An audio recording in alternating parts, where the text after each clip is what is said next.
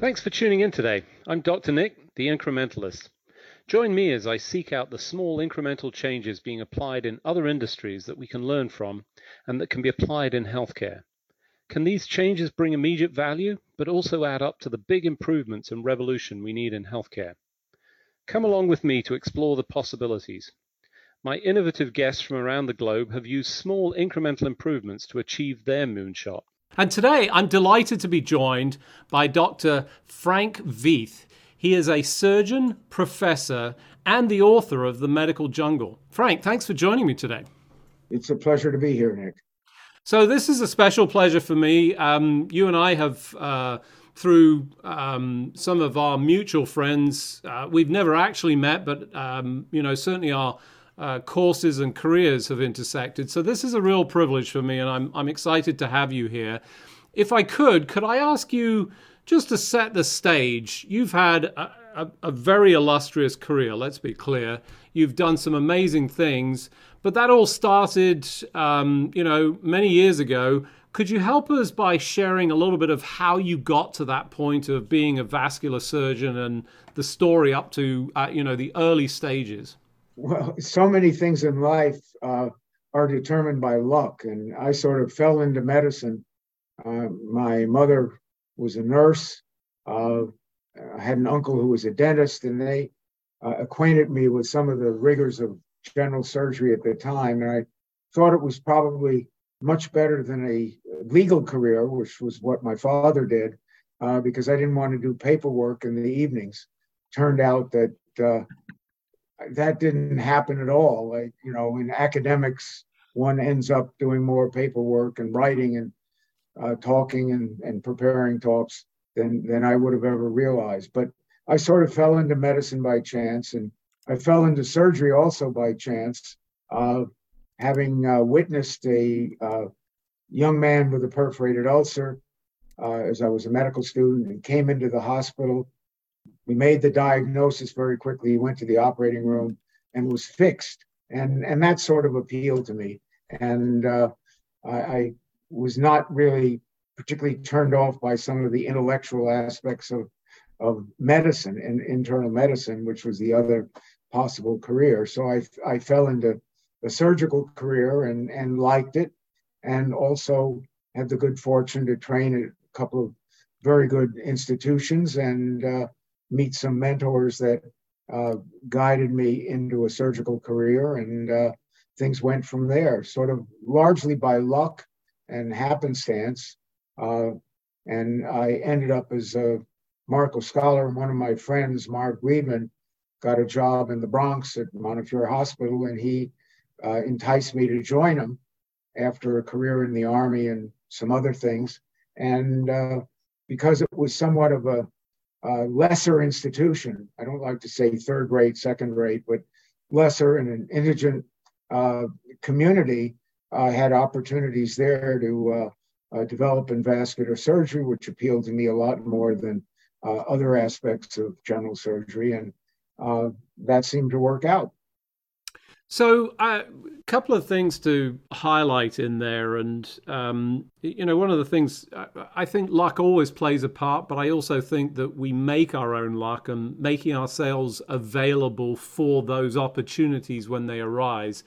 As you look back, prior to that Montefiore um, opportunity and the work that you've done there, that we're going to cover in a second was there anything that stood out to you that really sort of provided a, a, a, step that you think, had it not happened, you might have taken a different course? It sort of provided some insight or perhaps experience uh, through that that you think was really, um, really important to the development of your career? Well, I, I always thought in my naive nature that if one worked hard, did what was right, that that would lead to success. As it turned out, uh, some of the malign, malign characteristics of human nature uh, enter the fray, and and hard work and and competence doesn't always pay off. You run into jealousies and uh, other people's lust for power and stuff like that, and uh, so uh, it was somewhat of a rude awakening because uh, I I'd always thought that hard work and and uh, and trying to do a good job would be the secret to success. And obviously, that's not always true. So, in that regard, I think one of the things, and, and I certainly got this as I read through the book, which was okay. So, I, I mean, I think that's true. And we, uh, perhaps most, if not all of us, come to discover that that's, you know, part of the human nature and the course of life. But one of the things that you must have had to apply was the ability to sort of pick yourself up and say, okay, well, that's what's happening, but I'm not going to be beaten down by it. Is is that a fair assessment? Oh, absolutely. I mean, the the idea of never giving up, because if you write a good paper or submit a good grant, typically it gets rejected for probably for bad reasons or inappropriate reasons at first. But if you keep trying and trying and trying, and and revising and not giving up, uh, very often you're rewarded with ultimate success. So the the Winston Churchill aphorism of never, never, never, never give up was something that uh, I guess did guide me, and uh, and I tried to get that across to some of my younger colleagues and and partners. So uh, you you go through this sort of early training. It provided you, I think, some great um, opportunities, experience that you might not have had, and you arrive at an institution where you know because of the nature of it, you got more opportunities. You're in vascular surgery, which I, I, correct me if I'm wrong. I think is still not a specialty in its own right. It's a subspecialty. One of that's very correct. Ironically, and with great disappointment, although it is a specialty, it is not recognized in the United right. States. It's still regarded as a subspecialty. And that, of course, is one of the chapters in the book where we uh, were very much involved in the leadership of trying to get vascular surgery recognized as a specialty, which it clearly is, uh, and, and fulfills all the necessary criteria for being such.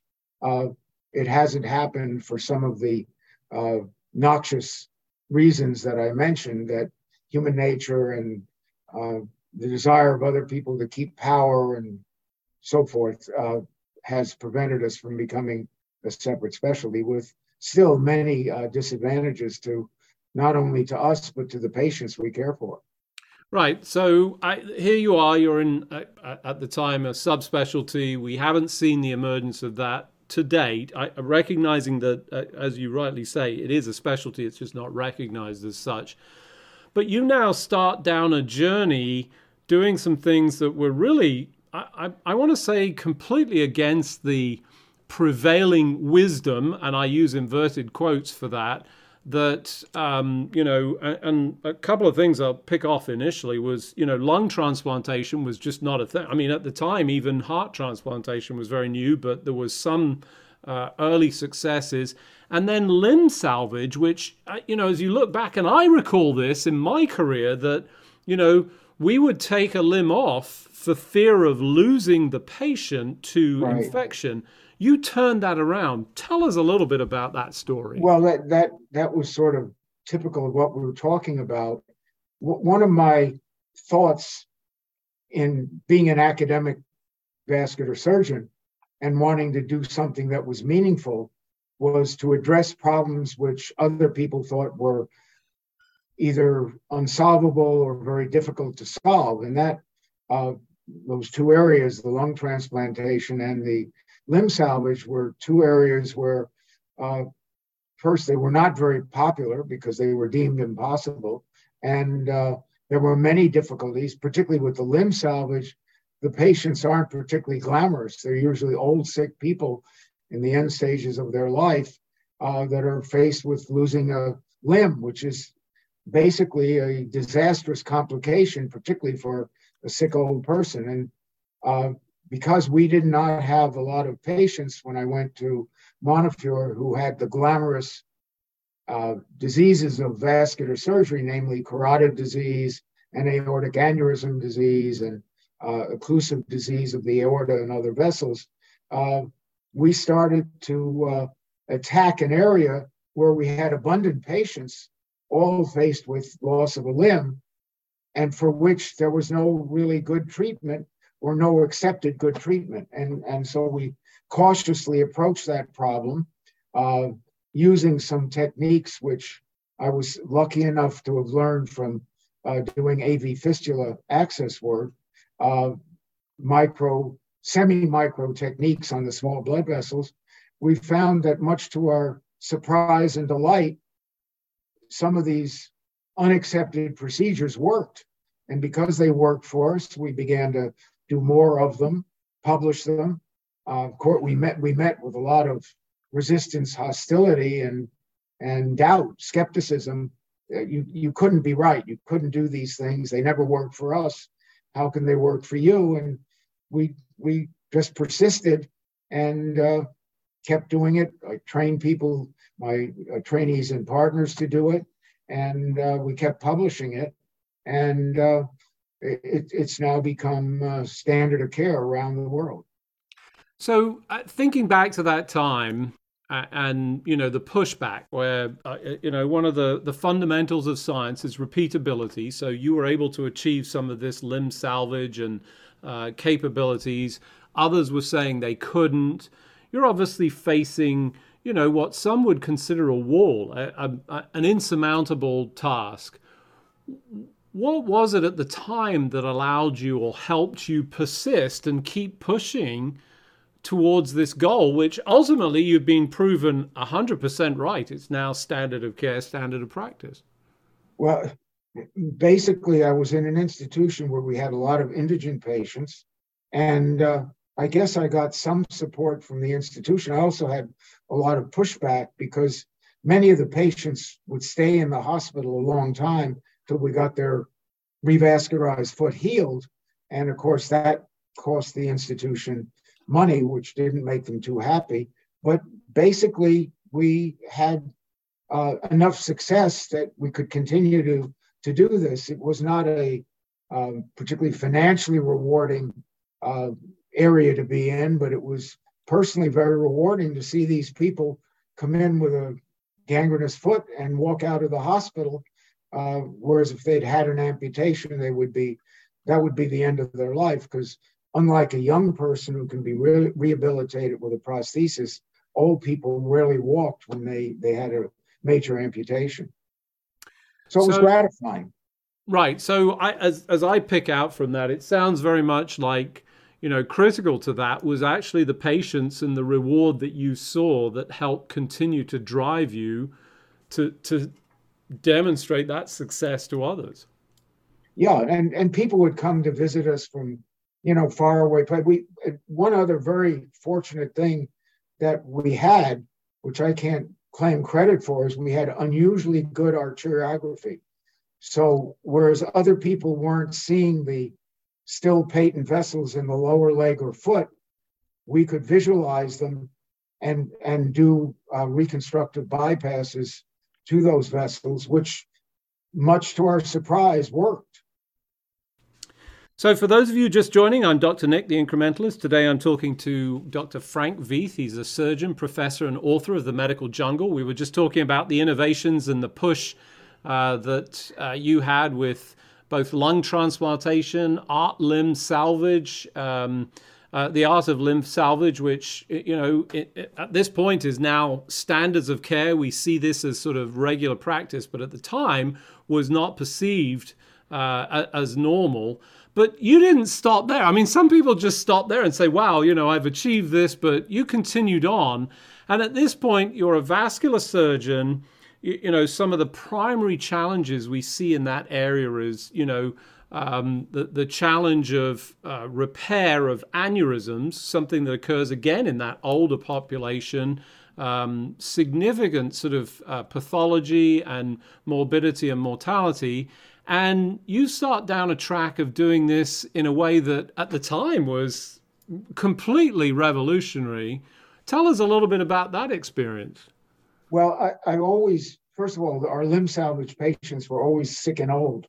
And uh, we early on, back probably in the late 70s and 80s, we embraced a technique of endovascular treatment of occluded arteries, which was popularized by or really invented by an interventional radiologist named Charlie Dotter.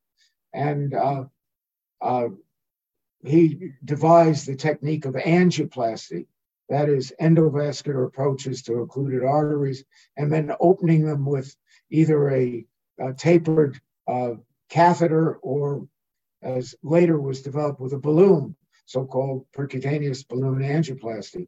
And uh, I was, at a young age, I was president of the New York Cardiovascular Society, and I invited Charlie Dotter to speak at our, our meeting. This was probably in the uh, late 70s or early 80s. And he, he was sort of regarded as a crazy man, uh, certainly by all surgeons. This is not possible, it can't work.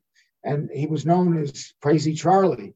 And he came, he gave the talk at our meeting, uh, talking about the way the angioplasty worked, like footprints in the snow to, to uh, reopen an occluded artery uh, making the plaque like a footprint in the snow, which wasn't the way it worked at all. But everybody in the audience thought he was crazy. They were all surgeons. It was a surgical society. And but I thought maybe he had something here. And because our patients were so old and sick, I uh, asked our interventional radiologist, Seymour Sprayregen, to go out and watch this guy work and bring his techniques back so we could use them rather than doing these big, horrendous operations on these old sick patients. And he went out there and he came back and he started doing them. And uh, I would sit in the angio suite with him, watch the procedures, and they worked. And they worked much better than the big open abdominal aortal femoral bypasses. So we started embracing endovascular techniques. I became very good friends with a guy named Barry Katzen, who I also invited to speak. He's an interventional radiologist, world renowned, at our New York Cardiovascular uh, Society meeting.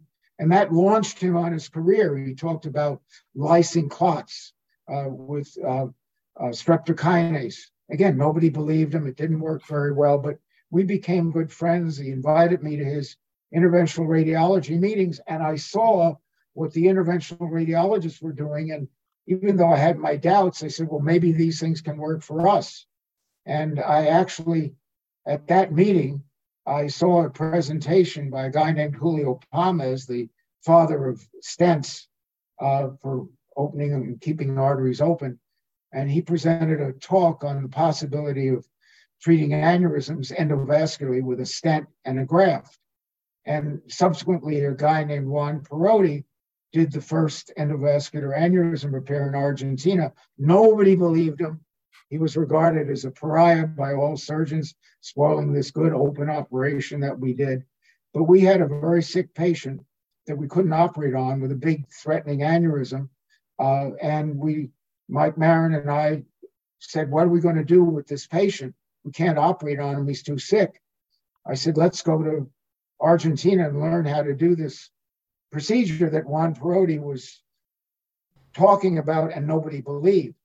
And so we got friendly with Parodi and made phone calls. And uh, he didn't want us to come there because various reasons, but we induced him to come to the United States and do the first open uh, endovascular aneurysm repair with us at Montefiore uh, in 1992 by inviting him to our meeting so he could promote his technique. And it's a long story. It's of course it's been detailed in the book, but he ultimately came after much backing and filling and adversity. We talked him into coming and got permission to use the the Palmaz stent, a giant Palmaz stent, which was necessary for us to make the graft. And that first case was dramatically successful. And uh, the guy, the patient lived. The next day, he was sitting up in a chair reading Playboy, uh, and his aneurysm was fixed. And uh, so we then, that's uh, I and Mike Marin, started a program where we made our own endovascular grafts, some for aneurysms of the aorta, some for other diseases. And unbelievably, they worked in, in situations that were otherwise home, hopeless. So we thought we would present this work uh, at a major uh, meeting of young vascular surgery leaders. And I got permission to present it, although that was resisted because of various reasons. And we presented this work, which was dramatically successful, and nobody believed us. My friends, all these guys who were hotshot leaders, they said we were either lying or crazy. And uh, but we kept kept doing it, kept talking about it, uh, accumulated more experience, and I was fortunate enough at the time to be president of a couple of societies, one of them being the major SVS, and I advocated telling vascular surgeons that if they don't wake up and realize that this stuff was going to work, they were going to be out of a job. That was not well received either. Uh, it was a talk on Charles Darwin and vascular surgery and how we had to evolve as a species or we would become extinct. Uh, and uh, we were disbelieved by all the major uh, leaders in vascular surgery for about five to seven or eight years. And then gradually people started to realize that this stuff might work. And now it's become, of course, standard of care. Yeah. So fast forward to today, and just, you know, for everybody listening's clarity, this is absolutely the standard of care. You would uh, essentially approach the majority of these kind of cases because minimal intervention. I mean, this is what we call keyhole surgery, and I know I'm uh, oversimplifying, but just for the benefits of the audience, this is you know minimally invasive.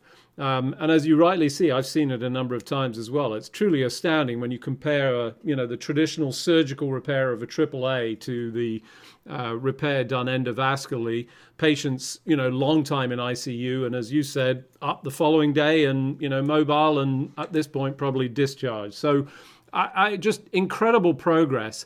As you think back to uh, the course of all of this, what do you think are the learning points that people should bring out of this? What what is it that we've got and you've learned over this? I mean, you've had enormous experiences pushing back against lots of resistance. What what what should we take away? Well, go counter to human nature. Don't always accept uh, the standards of the day as being uh, being the truth and and challenge uh, current thinking. And then if what you do works be persistent and keep at it. Don't give up and don't get upset when you get your papers rejected or your grants rejected. Uh, be persistent and be lucky. Yeah, so I, uh, to be clear, the the luck, I agree with you. There's there's components of that, but uh, you know, it's it's being ready for that and being in the mindset that continues to be open to those opportunities. I, I, you know, you continue to this day, and I think you know one of the legacies that you leave is obviously the mentorship and some of the people that you've influenced over the course of your career and continue to influence. And not just that, but also the delivery of the VEITH Symposium, which cleverly uses your name, but I think is actually stands for something within the. Oh, it's an acronym. It has nothing to do with me.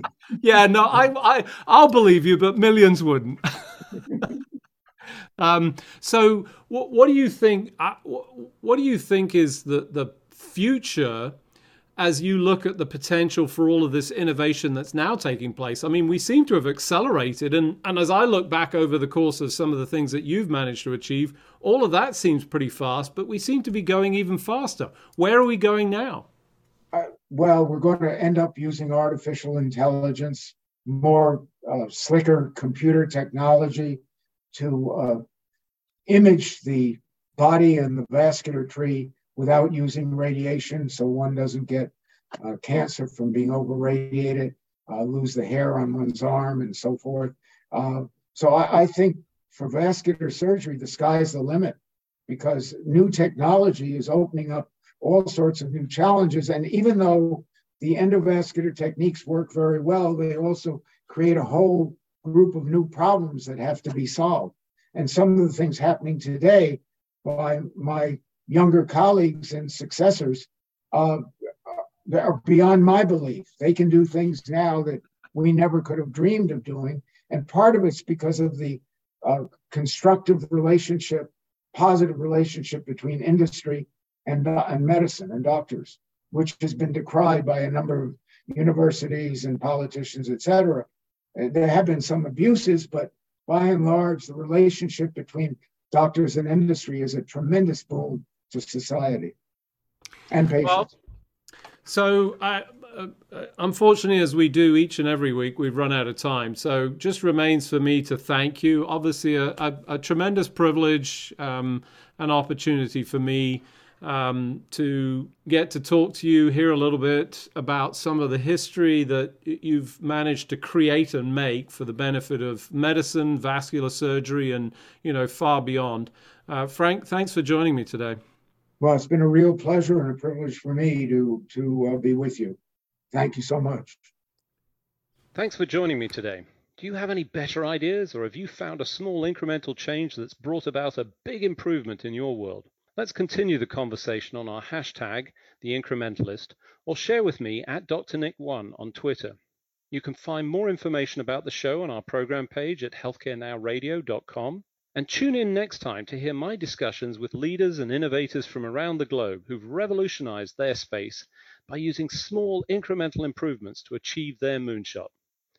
I'm Dr. Nick, the incrementalist, and I'm starting a revolution through evolution.